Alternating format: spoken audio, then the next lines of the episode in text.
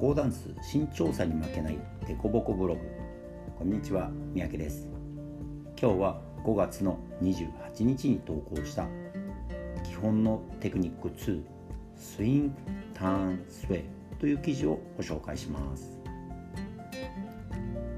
スタンダードのスイングダンスではこういう有名な言葉があります。スイングターンスウェイあるいはスイングメイクスターン Turn makes sway.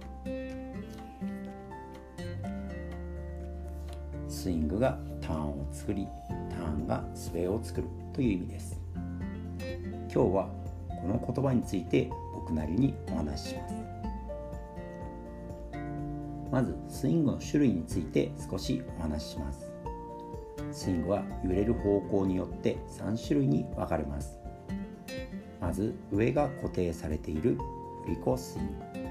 グ下が固定されているメトロノームスイングそして横方向に回転するスイングです。今のスイングターンスウェイに関して回転につながるのは振り子スイングです。これを感じるためにまず鏡の前で腕を振ってみましょう。ちょうどボーリングをするような感じです。小さく振った時はそうでもないですが大きく振ると肩の向きが変わると思います。これがスイングが回転に変わっている瞬間を表しています。どれぐらい回転に変わるかは調節できますがいきなり回転がポッと起きるわけではないということです。大きなスイングを利用して回転が作られるのを感じてもらえたら嬉しいです。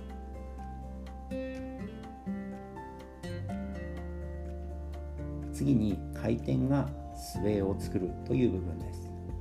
回転して体が横向きになってもそのまま横につまり進行方向を変えないでスイングし続けます。そうすると振った腕がだんだん上に上がっていき真上を向いたとこまで来ると肩に傾斜が起きると思います。これがスウェイです。垂直に立っていると足を閉じた時にバランスが崩れて回転の外側に倒れてしまうと思います。それをスウェーで打ち消しているんです。しかし傾きすぎてしまうと逆に内側に倒れてしまいます。それをちょうどよくするためにスイングの勢いから回転そしてスウェーと考えることで量がちょうどよくなると思います。ここまでの話を総合するとやはりスイングがとても大事だということです。大きなスイングが大きな回転。これは回転量だけでなく回転半径の大きさも含みます。そして大きなスウェーにつながっているということです。特に最近は大きなスウェイシェイプで踊るダンスが主流になっていると思います。これもただ体を傾けるだけでは迫力がありません。しっかりと下半身を使ったスイングがあることでボディ自体が振られて大きな傾きになると思います。ブログの方にはいくつか動画を紹介しているので後で概要欄のリンクの方から見てみてください。これらの動画を見るとみんな大きなスイングから回転そしてスウェーを作っているのがわかると思います。もちろんこの方々はみんな世界のトップで素晴らしい技術を持っています。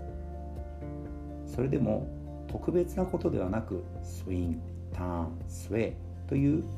基本の動きもたくさんやっているということがわかると思います。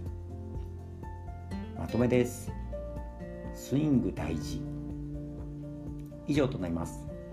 このポッドキャストではデコボコブログの記事の紹介を中心に社交ダンスに関係することあるいは社交ダンスに関係ないことなども発信していこうと思ってますのでよかったらまた聞いてください。また概要欄の方に今日のブログのリンクを貼っておきますのでそちらも読んでもらえると嬉しいですそれではまたお会いしましょうさようなら。